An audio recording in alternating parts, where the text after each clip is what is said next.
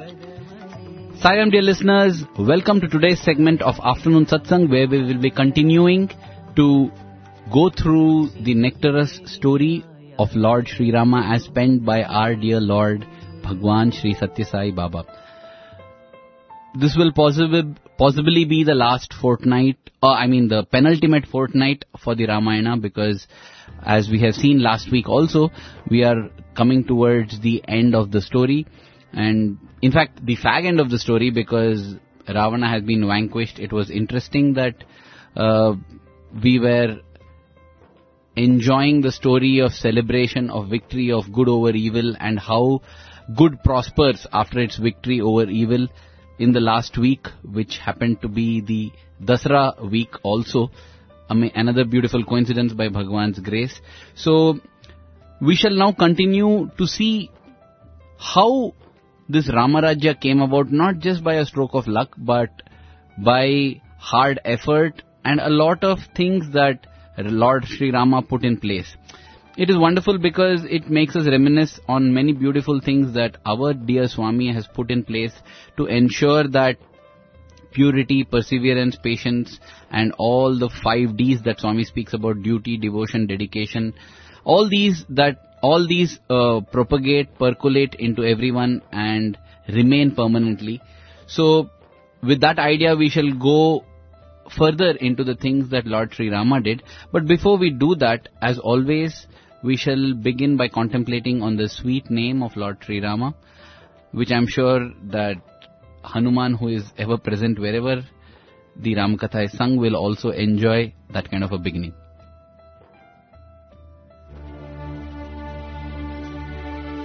श्रीराम राम रामेति।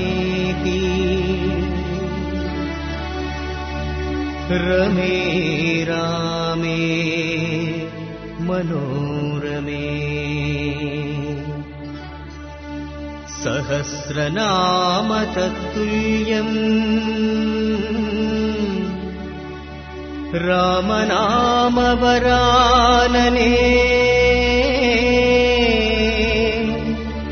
रामना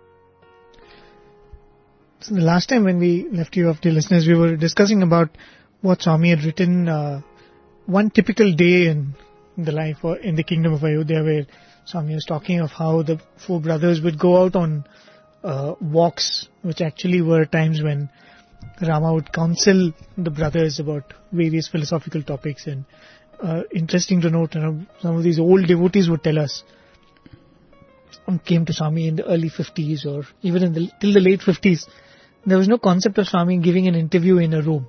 Mm. Interviews were always long walks. Mm-hmm. Swami would, uh, you know, we all knew that Swami would go to the Chitravati. So even sometimes as he is going to Chitravati, Swami will take some one or two of the uh, devotees who were there and move away from the group and go for a walk and come back. And many times that is the interview which Swami is giving that person. So literally in that sense, Rama is giving interview to his brothers here who are in many ways the first disciples of uh, Rama. In fact, we saw this even in the uh, in the time when Rama is spending uh, the the time that Rama was spending in the forest, hmm. where Rama was giving a few important lessons in the form of a conversation with Lakshmana and uh, Mother Sita. So last week we spoke about how Rama defines who is a good person and who is a bad person. And uh, Swami describes of another conversation which happens between the brothers where Rama speaks about uh, human life and you know what actually is what what one must do in the human life to progress forward from this birth. In that, uh, Rama emphasizes on the importance of doing good, on helping everyone, irrespective of who he or she is. And uh, it is here that the famous quotation uh, comes where Rama says that having written the 18 Puranas, Vyasa arrived at the, you know, the summation, the fruit of all the 18 Puranas, and that is help ever, hurt never. In Sanskrit that goes as Ashtadasha Puraneshu Vyasasya Vachanadvayam Paropakaraya Punyaya Papaya Parapidanam, which, which means basically the same thing, that uh, when you distill the essence of the 18 Puranas, it finally lands on two phrases or two statements by Vyasa, which is love all, help, love all, serve all, help ever, hurt never. That's what it is because uh, uh, Rama emphasizes saying that if you are not in a position to help or assist someone, at least refrain from hurting them. And he says this is because I am the one who metes out your karmic results. I will bestow on you the rewards of the good you do and you will have to face the consequences of the bad that you do and I will ensure that you receive that also. So it's a kind of a incentive and a threat at the same time with Rama being the supreme judge and the one who decides what is good and what is not good. In that sense, it is like, you know, the Lord is the one who is actually doing because He is the one who achieves results. We are just witnessing what the Lord is doing and, and therefore we have to just ensure that our thoughts are pure, our words are pure, our deeds are pure because what we achieve as a result of that is totally in Rama's hands. That is the impression that Lord Rama gives as he discourses on this. Right. In fact, you know, this is one mistake which most of us do when we are trying to understand God and God's ways. We have spoken enough about it, like, you know, when God is all loving and compassionate, how is it that people suffer? And this is one point we very conveniently forget that God is also the dispenser of justice, Hmm. which what Rama is reminding here. I am the one who rewards as well as I am the one who punishes too, and and, and that is what defines what we've you know gone through in the story. Also, the way the response which Rama had towards Vibhishana versus that towards Ravana, and that towards the various demons in the forest uh, versus the simple and pious souls like Guha and others. So I think this is one point that he makes here. I think one more point which he speaks of is, uh, as you, I think, did you mention karma phala tyaga, which... Uh, Yes, that is what he- Right.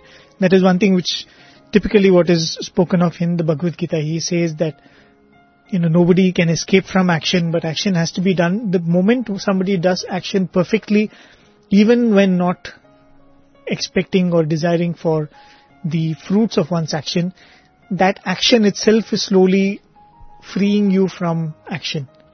That action itself will relieve you from The reaction that the the reaction, the repercussions of it, as well as will be conferring wisdom on your mind. And uh, that is one point that he makes. Uh, I remember a few years ago, it was possibly during an Ashadi Ekadashi celebration, where the devotees from Mumbai put up a drama. And uh, in that drama, the question that was asked was, uh, is it that God is the doer and we are the witness? Or is it that we are the doer and God is a witness?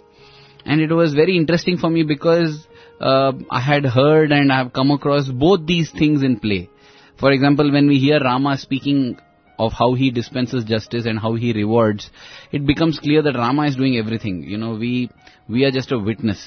But there have been many cases where you know I have heard also Swami say that God is just like a postman.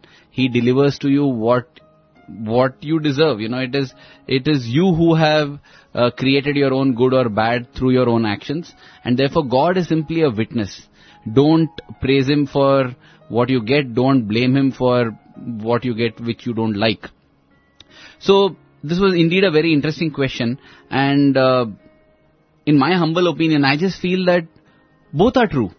Both are true. It's like asking, does a bus take you to your destination or does a train take you to the destination? Actually, both can take you to the destination, but what doesn't work is you can't travel in both. That's the thing. You either take a bus or you take a train. In the same way, all our life we either lead with the philosophy that God is a witness and I am the one who is doing actions. Then what happens is, yes, I can celebrate the victories that I get, but I should also know that the failures I get and things that go wrong in my life, whether I'm aware of it or not, I'm only responsible because God is simply a witness. That's my philosophy, right? I can't blame Him. just like I'm not ready to credit him for my successes, I can't blame him for any of my failures because I have defined that God is simply a witness. I'm the one who is doing whatever I am. At the same time, if you take the other way, you know, where you say that I am the witness, God is the doer, then also actually it stops us from complaining because God is doing everything and if I have trust in His eternal wisdom, in His wisdom being better than mine, then why should I complain? Though things look off or though things look bad from my limited perspective, if I have faith that the Lord's wisdom is infinite, then I still don't complain. So, uh, the summum bonum, the sum total of this comes to whether I follow the philosophy that God is a witness and I am the doer, or whether I follow the philosophy that God is a doer and I am a witness. In either case, there is no room for us to complain, you know.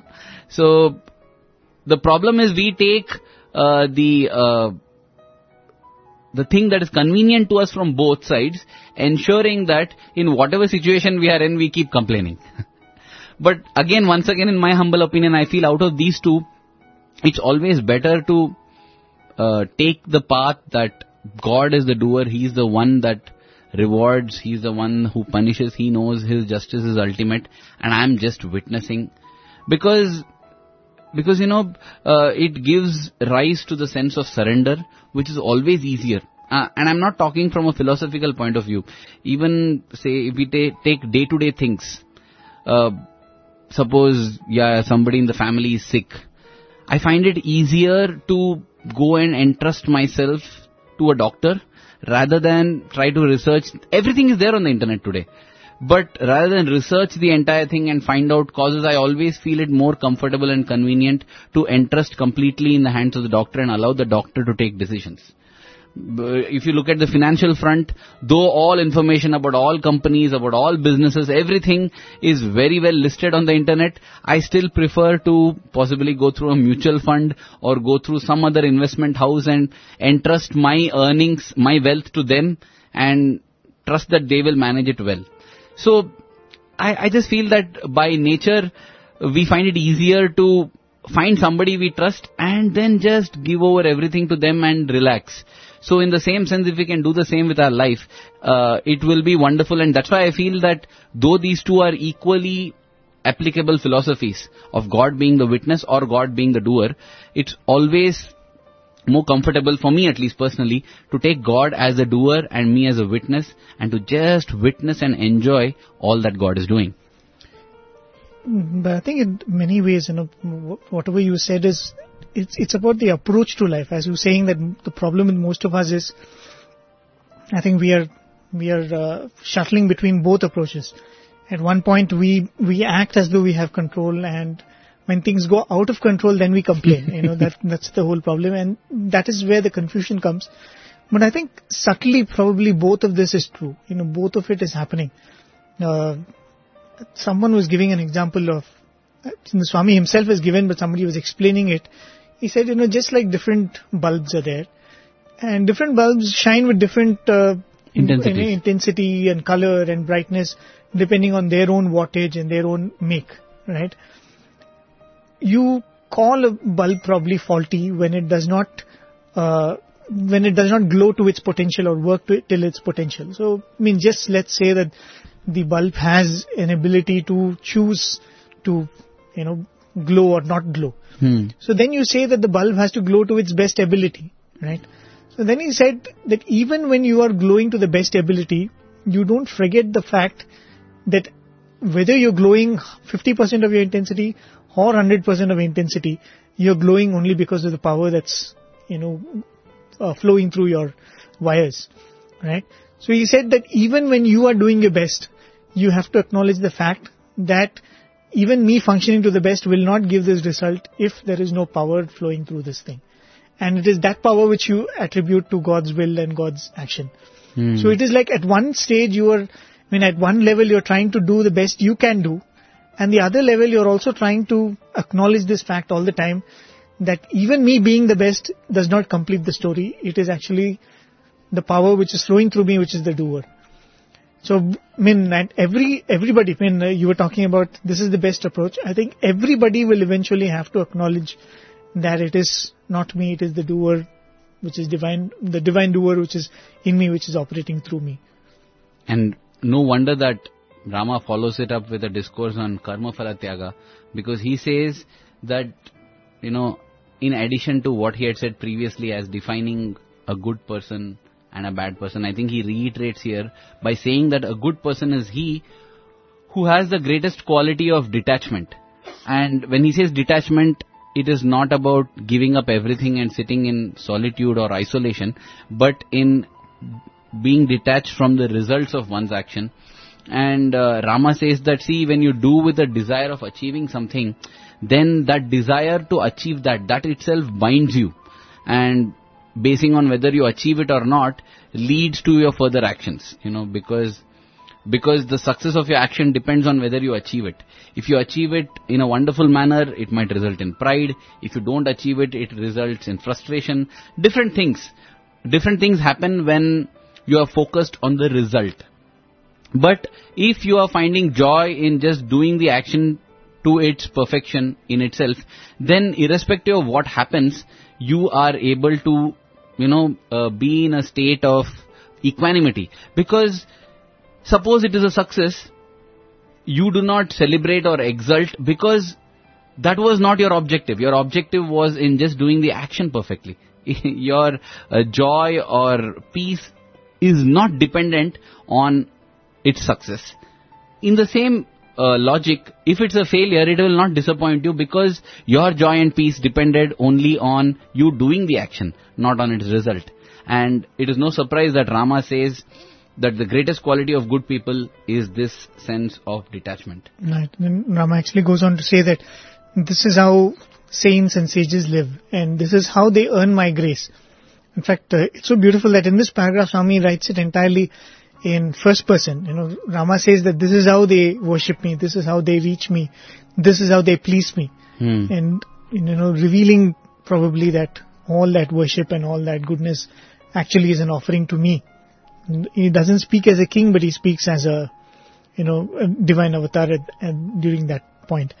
And then uh, Swami goes on to describe of, you know, just like how Swami says that Rama was counseling his brothers, Swami says that Rama would also often call the citizens to the darbar and have, you know, an extensive session where he describes to them about what is good and bad, what is right conduct, and what is, what is dharma and why is it important to live up to that.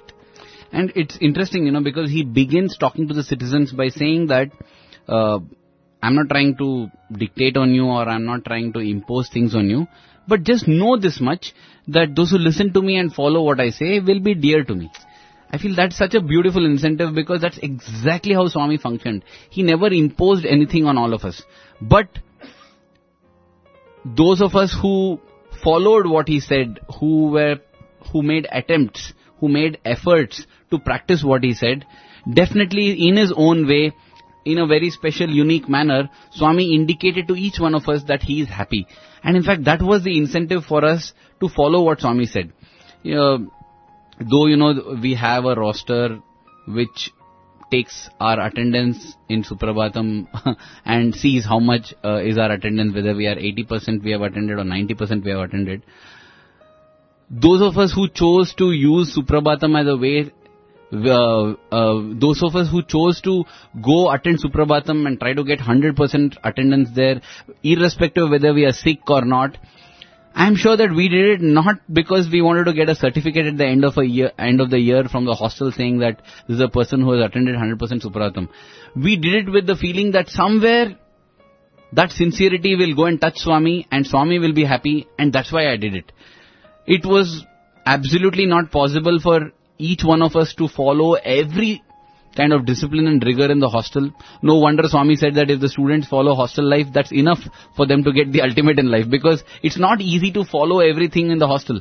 But each one of us chose different things to follow with all sincerity and I'm sure we chose to follow it more than anything else. We chose because we felt that it would make Swami happy. And that is the way Rama is also telling his uh, subjects. He's discoursing on a number of things. And I feel it becomes uh, humanly impossible to follow everything that he's saying. But Rama says that those who follow this or anything of this, they are the ones who are dear to me. So therefore he gives an incentive for people to follow. It's not that you should do this for anything else. Just do it because you want to be dear to Lord Rama. In the other thing is, you know, there, there are I think two chapters here which Swami speaks about this, this entire conversation which happens with the brothers and with the, with the people in, in the, Court. in the Hmm. court and, you know, so many such things. I think these are, these are hints which Swami is dropping because when you read the Ramayana, Swami says that you're supposed to draw examples from that. You're supposed to, you know, you can emulate what Rama did. But when you read this, definitely we are never going to be a king of a kingdom and we're not going to have this opportunity or occasion where we're going to have, convene a court and speak to the people. But you know what Swami says is, after this Swami is going to extensively describe what Ramaraja is. Right? One thing is about the people, how they were living, and the other thing is about the administration. How it was administered and how everything was provided and everything was in place the reason why Swami I feel is talking about how Rama spoke to his citizens and Swami said he would do this very regularly is, you know, when you are a person in charge of something, let's say you're a team leader, let's say you're a boss in a company, or let's say even if you are the man of the house and you have three children or four children or two children or whatever it is, it is not enough if you provide all that is required and if you put all the checks and balances in place. It's also important to time and again communicate, you know, what is the right direction and what is the purpose of the whole setup, like what Rama is doing. It's not enough if, you know, being a father or a mother, you just provide all the things which the children need, put them in a good school and put them in the right classes and, you know, say that I've done what is needed. It is very important for a person to communicate and say that this is good, this is wrong, this is right, this is, and as you said, you know, Rama starts by saying that I'm not going to impose anything on you. It doesn't mean that these are dictates which have to be followed. He doesn't say that. But he says this is right and wrong. This is what I need to tell you. So I think when we read this, yes, we might not be a ruler of a land, but within our own areas of influence and authority, I think we have to take these examples. Do what is right, as we would see in how Swami says that Ramaraja was administered. At the same time, you know, spend the time to communicate what is right, what is wrong, and to counsel, especially if those who are younger to you or who, those who are going to look up to you and learn from you. That becomes very important. You know, uh, when you brought up this, I was reminded of a piece that I had read by one of these authors in India. I forget now who it is. Uh, it's relevant here uh, in more than one sense. And before that, let me uh, say this thing that this kind of uh, writing is possible, I feel, only in the Bharatiya culture. Because, you know, uh, no one is beyond criticism. Everyone is allowed to be criticized. There's no, nobody like absolute. We see in the Ramayana itself. In fact, uh, as we proceed, we will see an episode that happens where the brothers criticize Rama also. So you see, though we have a concept of an absolute and the one who is beyond anything, beyond everything and every, uh, anything that we know of, it still doesn't stop us from criticizing. That is the kind of freedom that comes in the Bharatiya culture. I'm sure you, me, all of us have had our own experiences where with Swami we have not always had a, you know, a kind of a, uh loving and peaceful talk in either in the inner recesses of our heart or at our altars or in some cases even directly face to face with Swami, things have got heated and we have spoken. And I feel that is one aspect we should not forget because it's not always lovey-dovey with God, you know. Uh, with our own parents, for example, though we love them so much, we have our disagreements, we have our verbal duels, right? So this person has written very interestingly saying, let's look at one of Lord Krishna's sons, Samba. And, uh, you know, Samba, throughout his life has been a very mischievous one, has got into trouble many times, and in fact, he was responsible ultimately, uh, instrumental for bringing down the whole Yadava clan. Okay. Because he's the one who hides the iron pestle and acts like a pregnant woman and goes to a sage and asks, Right. can you guess what is the gender of this unborn child? And the Rishi understands he's playing a prank. And he says that you will give birth to an iron pestle which will destroy the Ya- Ya- Yadukula, the Yadava clan. So, actually he has listed in detail about Samba and written that this is possibly one of the few minuses of Lord Krishna that he didn't spend enough time with Samba.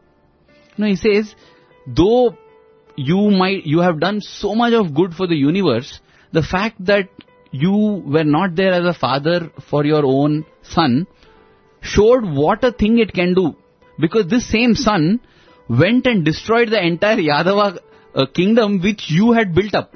So you see, on one hand, you have built so much, and this has happened. And as I say, the writer is able to write with such freedom because the Bharatiya culture allows you to criticize anything and everything, including our gods. And then he, you know, beautifully the author extrapolates and says that see, this is important. This is precisely what you were stressing on. Saying that it's not enough that you do your job at office and say, I am earning for the kids, I am doing this fine, everything is in place, the checks and balance are in place. No, it is not. Equally important is to spend time with your children, spend time with whatever and, you know, as you said, it is not only about Rama with, uh, not only about you being a king in order to follow Rama.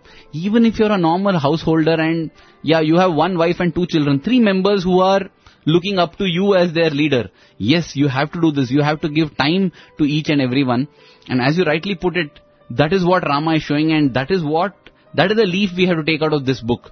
Not that we need to uh, rule an empire to spend time, but whoever depends on us or whoever looks up to us, it's important that we spend time with them and not only take care of their material benefit or other comforts, but actually give part of ourselves to them. And absolutely, in fact, you know, that's what they say that when you give time to somebody, you're actually giving your life. Because your life is made up of time, right? Hmm. That every minute you give another person, you're giving a minute from your life. And that's what is so important.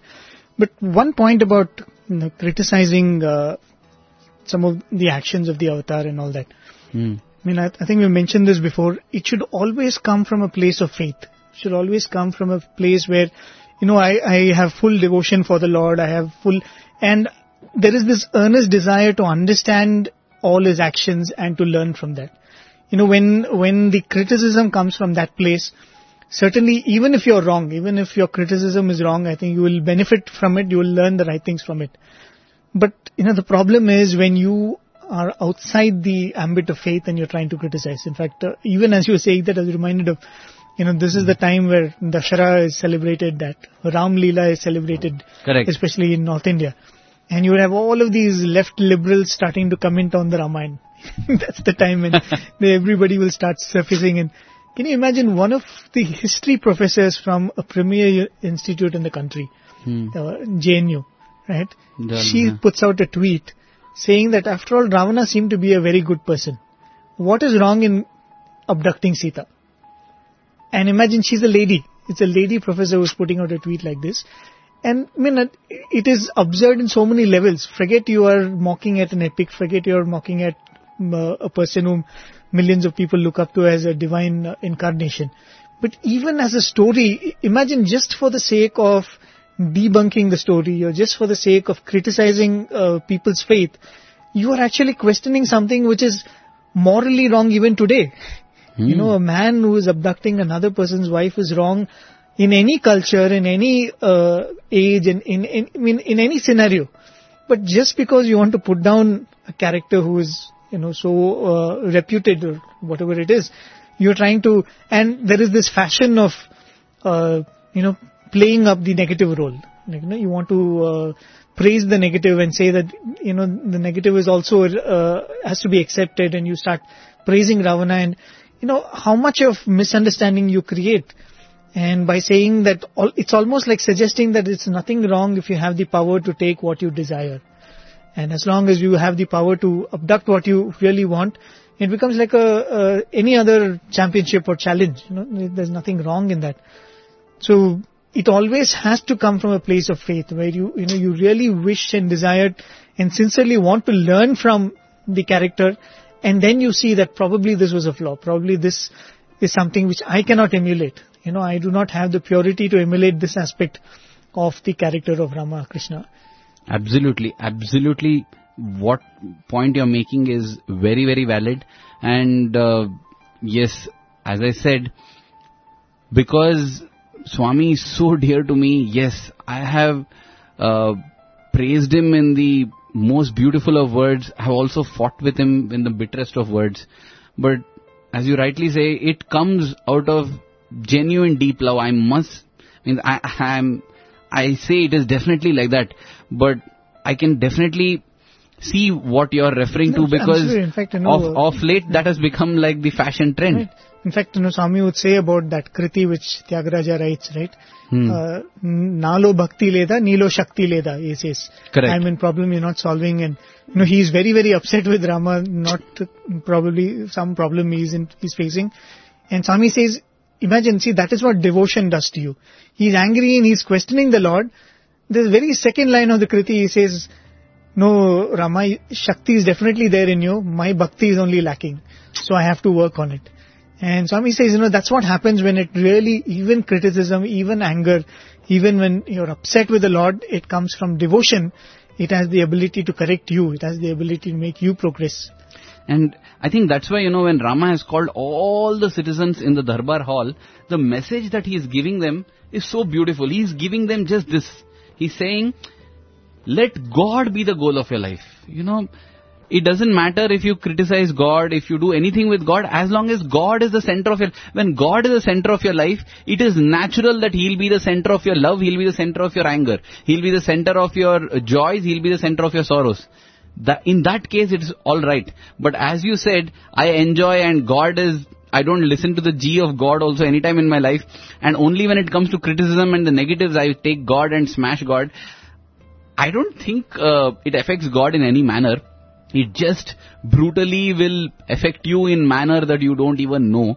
And again, this I'm telling based on faith because you know the other day you were talking about how Swami told the students that dear children, whatever may happen, please refrain from you know simply criticizing or speaking ill of Swami because you have no idea of what will happen. It was almost like Swami himself is helpless to prevent what will happen. Out of genuine love, Swami was saying like that. So I have complete faith in that and therefore I feel it is like that. But if it is coming in this manner where God is the center of your life, then it is natural that anything that you feel, anything that you think, anything that you speak, anything that you do will God, will have God as the center.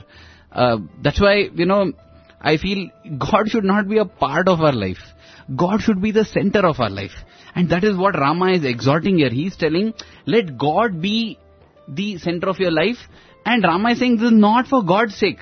This is because a human life is so rare. It is such a blessed thing. It's only a human being that has the capacity to recognize and identify God. And therefore, don't, don't waste human life on any other thing. Don't fritter away this opportunity. Rama further goes on to say all these worldly pleasures that you are seeking are nothing but poisons because ultimately they lead you to death. They don't lead you to immortality. It's only God who can lead you to immortality. Speaking of these worldly things as poisons, you know, I'm reminded of one little uh, uh, anecdote actually. This happened in uh, grade 12. Okay. Uh, our class teacher, you know, uh, Dr. Sailesh Srivastava, he had come to the classroom and he was telling us, uh, he was asking us, you know, he was saying, if suppose I tell you that here is a poisoned mango, okay. will you eat that poisoned mango? We said, no sir, we won't eat because you'll die. Okay, now let me tell you, this poison is a special kind of poison that will not kill you now. It will kill you only after five years. Will you eat the poisoned mango? I said, no sir. Why? You're going to enjoy it and nothing's going to happen for five years. I said, no sir, it's going to, it's going to kill after, okay. If you don't want to have it, how about this? Eat this poison mango. It will gradually kill you and finally it will kill you only after 20 years. hmm So for 20 years you're definitely going to live, don't worry. I said, no sir.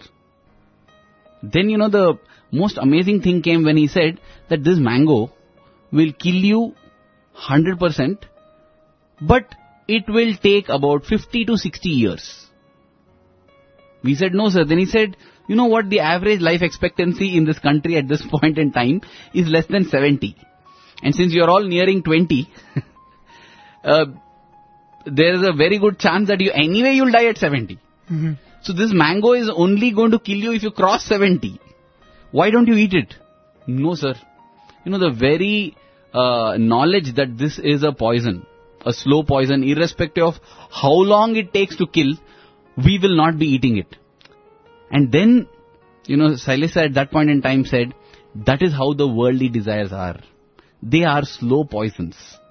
And just like you said that you will not be ready to eat this mango even if it takes 50 years to kill you, then why do you go after worldly desires? Because ultimately, how many ever, ever years it may take, it may take even lifetimes, but these worldly desires lead you only towards mrityu and not towards amritam. And we always pray mrityorma amritangamaya. We pray lead me from death to immortality, but we always choose the world which leads us towards death. Uh, this anecdote, you know, it firmly registered in my head because however slow the poison, once we know it's poison, we won't select it. So however pleasurable it may be, you know, mango is very pleasurable. However sweet it may appear, if it is, if we know that it's a poison, we will just abhor it, avoid it, irrespective of how sweet it is. The same, uh, you know, that is what Rama is telling in the uh, Darbar hall. He's telling them that let this life be for God alone. Because if you take it towards the world, it is definitely going to get poisoned. And, uh, you know, a point which you made earlier where he says that, you know, the only worthwhile goal to have for life is, you know, to have the, have God as one's goal.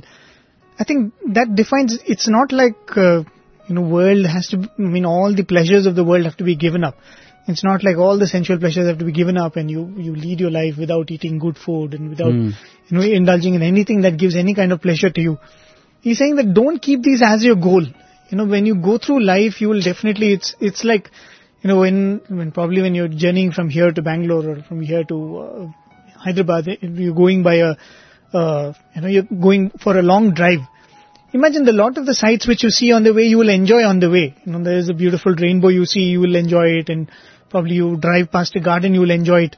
You may stop at a restaurant, have right, some good food. but you all the while know that that's not my goal. You will not get lost in it. Hmm. And that's what Rama is saying here. Don't keep that as your goal because human life has been got after so much of effort and it has been given to you. It's one of the greatest blessings that has been given to you. So all the while the, the question in your mind should be is how do I make best use of it? So definitely enjoy the pleasures that come on, come in your way, but you kind of, you know, use and throw. You, you live it in that moment and you let go. You don't make that as your aspiration. You don't make that as your, uh, the guidepost. That's what Rama says that, you know, you make, don't make the pleasures which come in samsara as your guidepost. Keep don't only, make them your goal. I, I, I can just uh, imagine, Prem, imagine uh, if you stop on the journey, you see some beautiful sight and somebody next to you says, look at that, look at that, that's beautiful. There's a rabbit over there, for example. You see and, oh, I miss the rabbit. And now you say that, no, no, I have to see the rabbit and you get down from the car, go chasing the rabbit, it becomes evening. You know, in the process of pursuing the rabbit, you have entirely missed your goal. So that kind of a mistake we should not do. Yes, if you happen to sight a rabbit, enjoy it. But if you don't happen to sight it, don't pursue the rabbit so much so that your ultimate goal gets uh, disturbed. Yes, if you have money, enjoy it. If you have a wonderful relationship, enjoy it. If you get good food, enjoy it. But don't lead your life for the pursuit of good food, for the pursuit of relationships, or for the pursuit of money. Because life is for the pursuit of one goal, and that goal is God. I think our case is the other way around. You know, we are actually lost our way and we are enjoying in the bylanes of life. And suddenly somebody is saying, hey, there comes your goal. actually, and then we kind of get distracted from our worldly pleasures and then get, you know, get a glimpse of our goal. And probably some sadbuddhi Momentary has come focus and, towards the right, goal. and momentary focus towards the goal. And probably we're saying that, let me not miss this goal this time. Let me go after it. And that's what Swami has done with us, I guess. One more important thing that Rama tells to uh, the citizens, which again struck me because we have heard Swami say this, is that though there is the Karma Marga, Jnana Marga and Bhakti Marga, the Bhakti Marga, the path of devotion is the best. The path of knowledge is beset with many dangers. In fact, during the Dasara, there was a discourse in which Rama is, uh, I mean, Swami is comparing Jnana Marga to a thick wild animal infested forest. It is beautiful and nurturing, no doubt, but you never know where dangers are lurking. And therefore, Swami would say, avoid jnana, use bhakti. In fact, uh, Swami in the discourse went on to say, even those who follow the Jnana Marga, they become dear to me. They can achieve the ultimate only when they become dear to me. And they become dear to me only through bhakti. And you know what? I get goosebumps as I see it because that's exactly what Rama is telling the citizens. He's telling them there that even those who follow Jnana, they become dear to me only if they have devotion. I feel this is a very, very important statement for us to cherish and treasure and keep in mind because, as you said, of late nowadays we are seeing so many of these so-called uh, intellectuals whom I feel are actual pseudo-intellectuals who rubbish God, who you know actually speak ill against God because they say everything is one. When everything is one, what is the need to adore something else as above? And I think this point was made even last week. The point here is if you genuinely feel everyone, everything is one, everybody is one, if you feel I am same as you, then I am sure you will be extra careful to ensure that you don't speak or do things which will cause me hurt. Because causing me hurt is equivalent to you getting hurt yourself.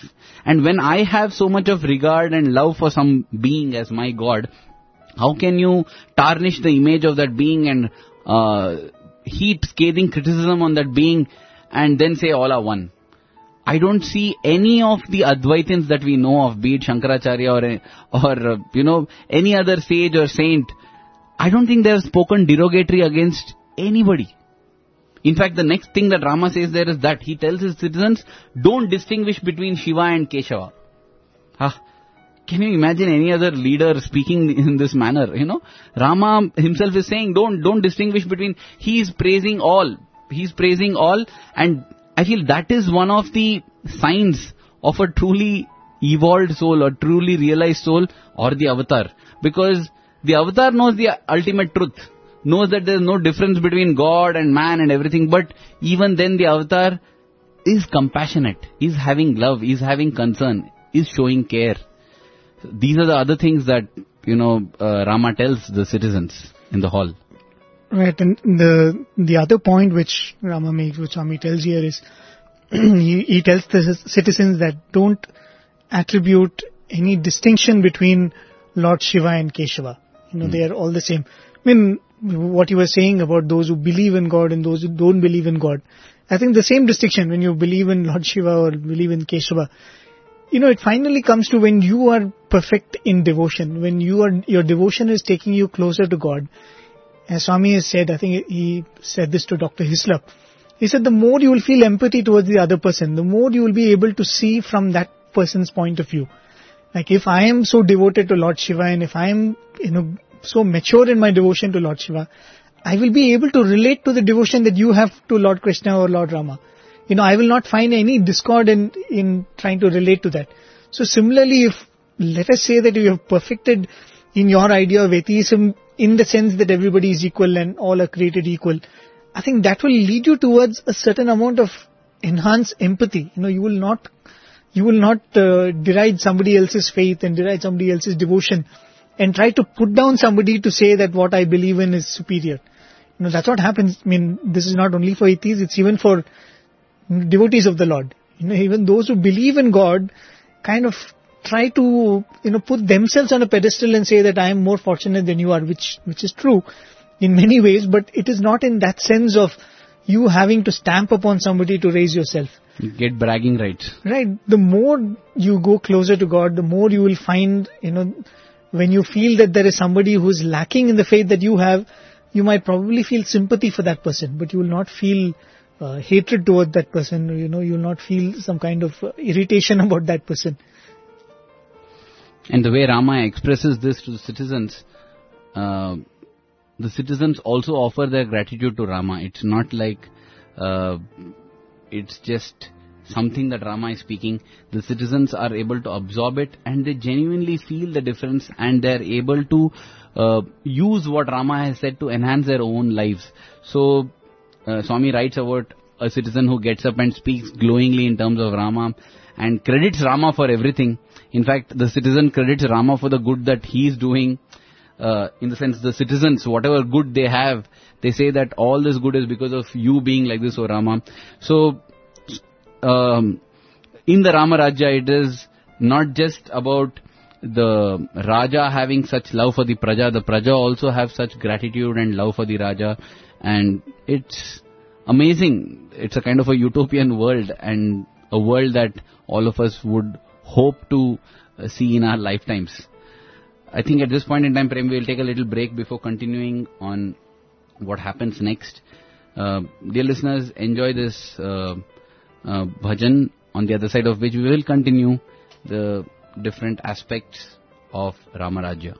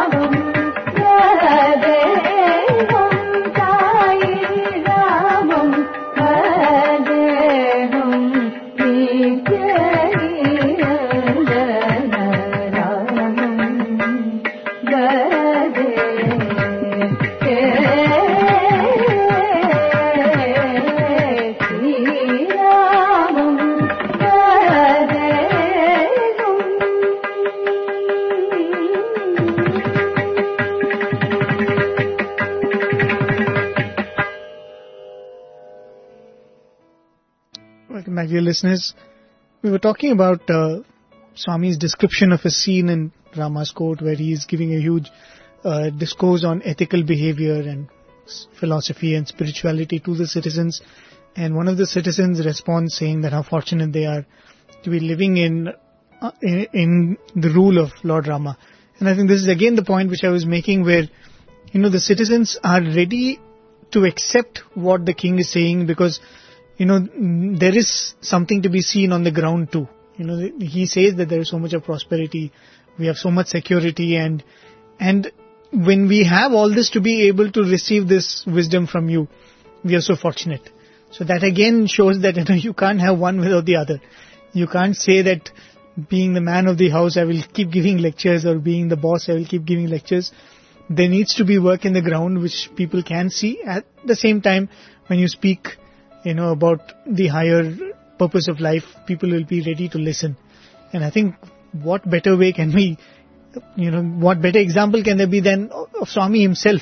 Hmm. You know, when Swami used to speak to us, the very reason that we were listening when Swami spoke about simplicity or when Swami spoke about selflessness, we were ready to listen because, you know, it was, we were seeing it every day in Swami's own life. Right? It was being backed by his own example. Absolutely. Um, walking the talk, as modern uh, phrase puts it, it, it is so important and in the next few paragraphs, actually Swami describes this Ramaraja and I think uh, there are many, many points uh, uh, other than just reading it out. I see no other way of actually having a discussion on that. There's nothing to have a discussion on that. Swami writes about how there are no diseases in the kingdom, there are no quarrels between husband and wife or children disrespecting their parents and everything is in harmony and there is material prosperity. At the same time there is no greed. People are not desirous. They don't covet others wealth. There is no show off of wealth. Uh, you know all the kinds of things that you feel would be part of a utopian world is actually part of ramaraja. And I would, though I'm calling it utopian world, I don't think it is a proper usage of that term because Swami writes that if you have Rama as the focus of your attention and if you have uh, Rama being the center of your life, it is indeed Ramaraja, irrespective of, you know, what you may call as the uh, economic condition, social condition, or political condition, whatever. It depends on whom you are centering upon. See, these kind of statements we have heard even in Swami's discourses. On the face of it, some of us might have committed the mistake of thinking it to be an exaggeration. Honestly, speaking for myself, sometimes it would look like that because Swami would say, you know, the degradation of morality is the cause for tsunamis and earthquakes. And uh, directly it would seem very, uh, very strange because how is that, how are they connected? How is somebody being deceitful connected to an earthquake? Because an earthquake is a geographical phenomena, whereas someone being deceitful is a moral phenomena. But, but when we really reach that advanced state of seeing oneness in all, we realize that there is no other. When there is no other, how can you distinguish something as a geographical phenomena or a moral phenomena or a political phenomena? That's why, you know, Swami would say, Daiva Priti, Papa Bhiti, Sanganiti. There has to be morality in society, and for that you need fear of sin, for that you need love of God. Love of God is a central, uh, central point. And in that discourse when Swami said that the tsunamis and earthquakes you see is because of lack of morality in society, it just looks like a logical extension of that phrase, of that statement. Daiva Priti, Papa Bhiti, Sanganiti, and I don't know Sanskrit, but geographical stability, you know, that is an, an extension of the same. And that is why, that is why You see Ramarajya being Ramarajya because everything was centered around Rama. And we too can create that if we center around Sai. We can have the Sai Rajya, Swami Rajya. I feel all this description that Swami gives in the Ramkatha Rasavahini is beautifully summarized in one statement where Swami writes that physical illness, mental anxiety and moral downfall were totally absent. They are given equal importance. You know, moral, moral uplift or having a high sense of morality is given so much importance, as important as being physically fit and mentally fine. So, therefore, we understand that Ramaraja is not just about economics, socio-economics, politico-economics or political or it's not just about any of this but it's definitely spiritual and moral. Once that focus is fine, the other things will fall into place. Because as Swami says, a rich person is not he who has most, but he who desires the least. And bringing in the spiritual aspect definitely gives us a more wholesome understanding of what Ramaraja is. Right, you uh, know, the spectrum of description is so beautiful because Swami says, you know, at one end Swami says that every house has a, had a garden. You know, very interestingly Swami makes a mention of that. Every home had a flower garden which was tended to with care and which was, uh, which had fruits and flowers throughout the year. Every home had pets, Swami says, you know, every uh, child in the house had a bird or an animal as a pet which was cared for very beautifully. So one end Swami is talking about the harmony within the home and you know the harmony with nature and around. On the other hand, Swami is talking about, as you said, the, the, the moral and the spiritual focus of the citizens. And then Swami is talking even about the satisfaction where Swami says that each one was following the, you know, the, uh, the trade and tradition of their own family and were completely satisfied in it because there was nobody who was looking down upon them creating that desire for them to grow you know into another profession or feel that that profession is superior and let me go there. And i think we've we've spoken about this. Only when you have a setup where you believe that within each of your each of the strata in society you have the ability to reach the highest. You know the highest is not reserved only for a certain profession or a certain level or a certain caste in the society. The moment you say that whichever caste you belong to the ability to reach the ultimate is there with each one of you you don't desire to go higher in a social uh, status because your focus is first of all spiritual and the highest can be reached through whichever profession or whichever status you are in And, and when you say highest, as you rightly said, it's not just about monetary rewards. It's not that you have to pay the cobbler the same amount that you pay a sci- nuclear scientist. It's not that. And even the cobbler does not expect that. As you said, what they expect is basic self-respect and, uh, and that nobody looks down upon them. See, for example, this looking down business has gotten so deep into our, us. I remember when I had attended a wedding in coastal Karnataka, there was this uncle who was lamenting. He was saying that, you know, he's having so much of these um rubber farms. Uh, he's not my uncle as such, but I'm calling him uncle. He was saying that he's having all these rubber farms, but he's worried about its future.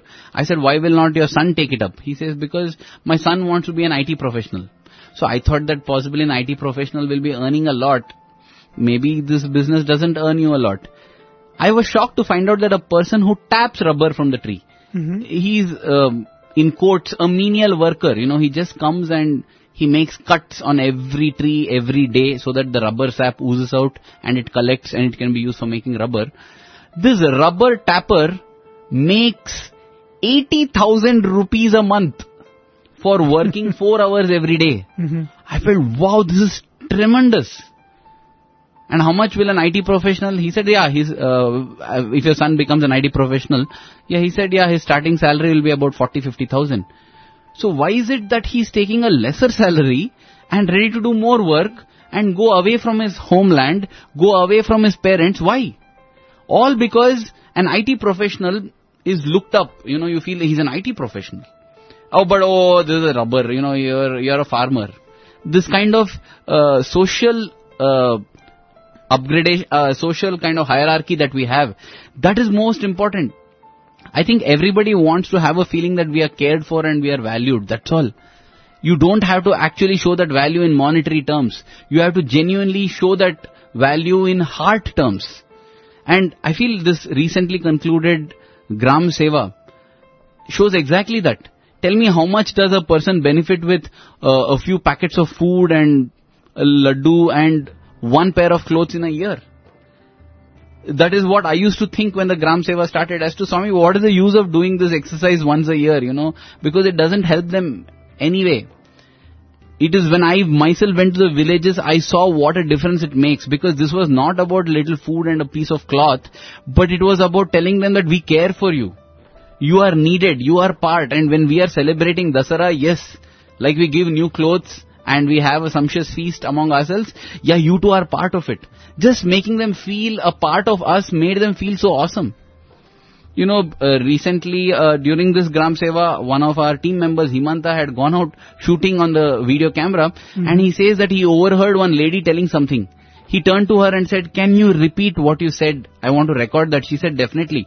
And I saw the video there. This old lady, she must be in her 70s. She's saying that I'm never, I have, I am not part of Swami's village. But every year Swami makes me part of his family by this uh, Gram Seva. He says, I may not be part of Swami's village also, but still I feel I'm part of Swami's family because even in my family people don't remember me once a year and give something, but here is Swami remembering me, so I feel I'm part of Swami's family. You know, all this, it just convinces me that this kind is not about equality in income or giving everybody the same amount, but giving everybody the same amount of feeling of being wanted. You may be a cobbler, a driver, a IT professional, but you're equally wanted, you're part of us. I think if that is give, that is what happens in Ramarajya. It is not as if uh, a cobbler in Ramarajya earned as much as a farmer in Ramarajya earned as much as a soldier in Ramarajya. But everybody of any profession felt equally wanted by Rama, equally wanted by the kingdom of Ayodhya, and I feel that is what brought Ramarajya. Right, you know, talking of the Gram Seva, I think Mean, what you explained was very, very uh, appropriate because, you know, Swami would often remind us that the sequence of events which led to the Narayan Seva becoming the Gram Seva. It used to be a one-day Narayan Seva, I think on the 18th or 19th of November earlier, which became this week-long or 10-day-long Gram Seva because Swami read about a mother who committed suicide. You know, if you really look at it, that's why people actually give up their life because when you feel that there is nobody, you know, caring for us. And what Swami actually did by this one act of giving that one prasadam every year, at least once a year, no, it was like Swami telling them, look, I am here thinking about you. So that is not going to economically solve their problem. But just that fact that I can go through this problem because there is Swami sitting there and thinking about us. There is Swami that year after year, see this entire distribution, I remember I think the first two years, we used to get the numbers from the local panchayat or something like that, where you get the number of houses in each village and what is the population roughly. This entire distribution could have been done through that setup of the government of the local panchayat. Hmm. You know, you just go and give them crates and crates of food and say, this is the prasadam, get it distributed in the village. But Swami didn't do that. Swami said, you know, from, from the setup that Swami created, Swami said, I'm sending my own students to you. You know, this is how important me sending this message to you is. You know, just like how we, when we spoke about, uh, uh, you know, Krishna going as a messenger, we spoke about Hanuman going as a messenger, Angada going as a messenger. You know, the person whom you choose to go and send the message becomes very, very important. And in the setup that Swami has created, Swami's students are very important in that sense. Hmm. And Swami is saying, I'm sending them to your doorstep. I'm sending them with this message that I'm sitting here and thinking of you. So when you read the Ramayana and as we are you know, repeating it over and over again, you might not be a king. And you, you can say that I am not a king, so this is not a message for me. But it is that personal touch, I think, which each one of us can do, you know, being, being just a man of the house, or being just a, you know, housewife, or being a boss, being a team leader. Some of these lessons can be put to use even by us. You know, that feeling that I should be able to make everybody in the team feel important. I should feel somehow manage to convey this message to the person that whatever little or big you're contributing, that contribution is acknowledged and it is important. And I think mm, that is what also comes in the next episode, which is one of the painful episodes. Probably we'll not come to that this week or we'll just have an introduction to that. But you know, that is, that is also one episode where Rama says that every word of every citizen, however small his role may be in the kingdom, his word is important for me, even though Because though though we qualify our statements by saying however small his role may be, I don't think Rama ever thought like that.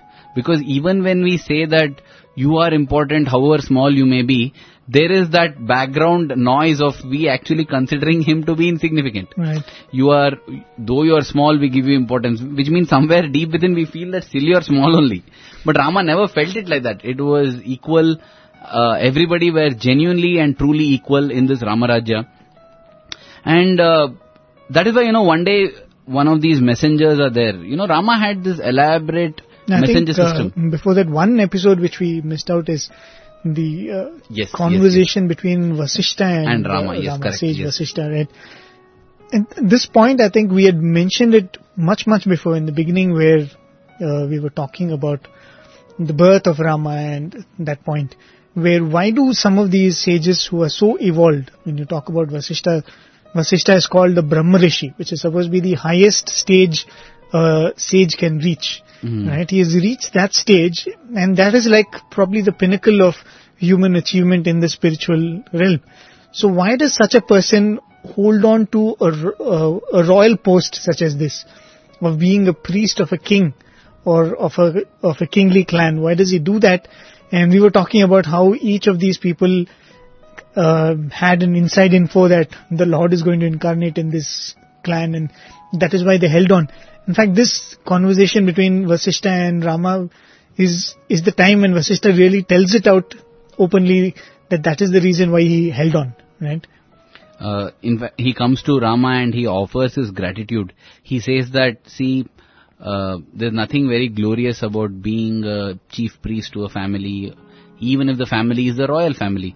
Because what is a priest's job is to do all the ceremonies, auspicious and inauspicious.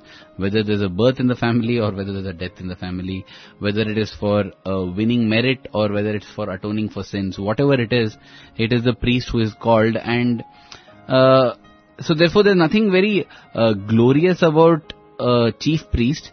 At the same time, Vasishta confesses, he says that it was Brahma, the creator, who told me that in this lineage, in this clan, the Lord himself will be taking birth. And that is the only reason I continued to, I enrolled myself and continued to be the chief priest for this Ikshvaku dynasty. And he says that with you, O Rama, my life is sanctified. My life is sanctified. And he, in fact, offers a prayer. He says, Lord, let my devotion to you be undiminished. Let it grow stronger every passing moment. Let it grow big. Let it grow more and more. Because there's nothing worthwhile more than devotion to you. And this is what Vasishta tells Rama. And it's very beautiful because Swami in his discourses often would say that gratitude is very, very, very important you know when when you have been benefited it's important that you express gratitude. It's not enough that you hold it in your heart. In fact swami would uh, state a mantra. He would state i think kritagnyadhyaya namaha or something like that and state that uh, the ruling uh, planet or the ruling deity for gratitude is the sun. And therefore you know swami would uh, hint saying that uh, if you're in if you're ungrateful it's as good as you being blind. That is how swami would say that not having gratitude is like you being blind. Sometimes even in the physical sense not only in the uh, sense that you're not able to see the good of others. And therefore i think this is a very important lesson because Vashishta is such, as you said, he's a Brahma Rishi, he's a person of that stature, he's so lofty and he didn't actually need anything, but he decided on of his own volition to continue to stay as a chief priest so that he can get to be with the avatar when the avatar comes in a human frame. And for that, he is feeling gratitude and he is humble enough and wonderful enough to actually come and tell that to Rama, saying, Rama, there's nothing, I just want to tell you that I'm very grateful to you for this and I just pray that my gratitude and love for you grows. Having said this, Vashishta walks away. I think that's a beautiful message in gratitude for all of us to emulate. Right, and, and the fact that somebody who is so spiritually evolved, like Sage Vasishtha is coming and making this prayer, you know, give me more devotion to you, and may I have this devotion in any number of births that I might take. It again validates the fact that, you know, Rama was telling in, in uh, his conversation with the uh, citizens, where he said the devotion, to have devotion is the greatest achievement. And, you know, you have somebody like Vasishtha himself praying for that as the only boon that he seeks. Correct. And uh, at this point in time, I think we go to the next. We can introduce the Right. next important episode, which is uh, which is a very uh, sore point for many of those who read the Ramayana. And this is the point, like you said, we have to base it on faith and then go ahead. And so, with prayers to Swami, prayers to Hanuman, and prayers to Rama, with all humility and love, we go to this episode where one of the messengers of Rama brings news of what a dhobi has been telling his wife. This messenger has overheard a dhobi, a washerman, talking something to his wife and he conveys that to Rama. Uh, before we go into what is that that the washerwoman, washerman was telling his wife, I thought I should just make this point about messengers. Often it is stressed on the importance of a king having spies, uh, spies who report to him what they see. They call them in Sanskrit or Hindi as Guptachar. Guptachar meaning those who secretly move about. I think it's with a reason that Swami has used the word messenger here and not a spy. Because I feel the term spy and the usage of spy shows some kind of a fear in the ruler. And in order to overcome that fear, you have these spies who report to you. You usually have spies reporting to you only things that are uh, threatening the king or looking uh, dangerous for the king or such things, you know. But here it was messengers. Here it was not based on fear. Here it was based on love. Rama wanted to ensure that he doesn't miss out in taking care of his citizens in any way possible. And that is why he had them and that's why these are not spies but messengers. I think this point will become more clear as we proceed with this episode because if it had been spies, then the way Rama would act on the information given by someone whom we we call a spy would be totally different compared to what the way Rama acted on the information that he received. The, the way he acted on the information that he received makes it very clear that all these were actually messengers, messengers of love, messengers of love of Rama that Rama had so that he can be constantly updated about his citizens so that every moment of his day he can take decisions which benefits the citizens a lot. You know, before coming to this uh, particular episode, Swami inserts one episode which probably will give us an idea of the way Rama was responding to some of these queries and uh, informations which was which was coming to him. You know, Swami writes of an episode of one Brahmin who comes into the court and one day starts accusing Rama and saying that uh, you know the glory of the Raghu clan is declining, and he says that there have been great kings, but today that glory is no more there. And Rama gives a very patient ear to him, and this Brahmin goes on to say, I think he loses his son. His his son dies, and uh, one of the signs of a very very good king, you know, I'm sorry, good rule, is that no son dies before the parents die, right? Nobody dies young. That is one of the uh, features of a kingdom which is being well ruled. So this Brahmin comes and says that you know uh, uh, misery is befallen our kingdom. A man has died before his father, right? And that is when Rama starts inquiring what is the thing, and then he finds that this Brahmin son has died. So the first thing Rama finds out is, is there any administrative flaw? Like, is it because of, mm, you know, something which the, probably an ailing person does not get in time in the kingdom or something like that. So when he finds that there is no administrative flaw, he finds that this must be because of uh, a personal, you know, indiscipline of that person, which has led to such untimely death. So then Rama finds out that what are the ways in which you can stop citizens from indulging in some mistakes like this, where even mentally they don't start going astray. You know, that is to, that is the detail to which Rama was, you know, administering. And there is a very slight difference in, in this kind of a rule. It's not about law alone. It is not about legality. Because every time we talk about legality, it only talks about, you know, are the citizens getting the right? No, because one level Rama sees that. Is there any administrative flaw? Because administrative flaw is relating to a person's rights. But when you're talking about uh, an ethical flaw which might have might led to a disaster like this, it's talking about some moral uh, flaws in, in the citizens. And the way you have to deal with that is completely different. It's, it's more got to do with spiritual disciplining. So you can see that Rama's the response to the information which comes to him is not simply as a king, not simply as a administrator, but it's in so many levels. Speaking of uh, legality and ethicality, I think legality is more about appearing right, appearing good. Right. We have uh, cases where people have uh, people intelligently evade taxes and they say that this is legal.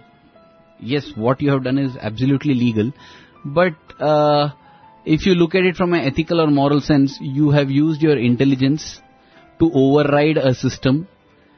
See, the system, the spirit of the system is to ensure that everybody pays taxes as per their earnings. But you have violated that spirit simply because your intelligence is such that you can overcome what is a flaw in the system.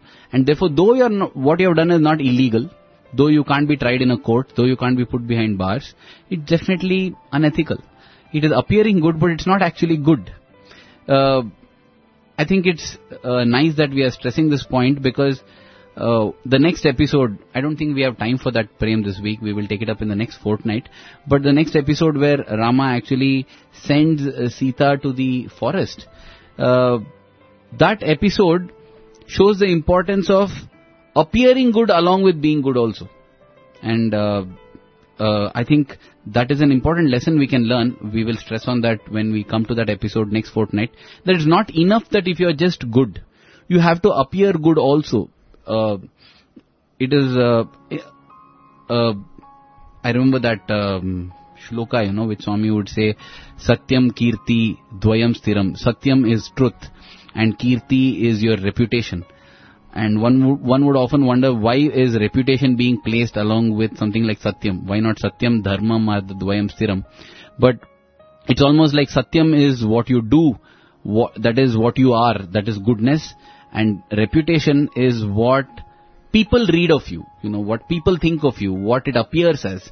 Therefore, being good and appearing good are equally important, and if you are good and you don't, don't appear good, it may result in some kind of a problem but that is the next episode that we are discussing. Currently, when we speak about legality and ethicality, I think if we are legal but immoral and unethical and we get away scot free because we are legal, I think that is the case of actually not being good but just appearing good. I feel that is far more dangerous than actually being good and not appearing good because at least in being good and not appearing good, you're being true, at least you're truly good though you may not appear like this, in this case you are simply being a hypocrite. And the other thing is, you know, when you want to be a ruler who is also correcting the people's ethical behavior, know, you're not only regulating people's actions and, you know, what they can do at a certain time in this one, but you're also trying to uh, discipline them morally and ethically in even their, you know, the way they approach life and we, we saw that discourse which Rama gives to the citizens. It's much beyond just a king or an administrator. If you want to kind of give that kind of a knowledge and that kind of a counsel to your people, it becomes all the more important to be impeccable in your own appearance and in, in the way people perceive your character and your rule. And that is why this extreme step which we see in the next episode, and as you said, we'll have to come to that episode in the next fortnight and that I think will be the last fortnight of Ramkatha because this is pretty much the the second last and the last chapter of the Ramkatha Rasavahini. So with that dear listeners, uh, we hope that you enjoyed this satsang with Lord Sri Rama. We pray to Hanuman to bless us with devotion towards our Sai Rama the same way as he has devotion towards Rama. Grateful to Swami for this opportunity to have gone through uh, the entire Ramayana and as Prem said, in the next fortnight we will be uh, concluding it. It has been an amazing journey. We are grateful to Swami for that. We will now conclude this with a song, on the other side of which will be the segment Love to Love as usual. You can write to us any of your thoughts, share your feelings, your feedback, you can write to us at listener at radiosai.org. Thank you.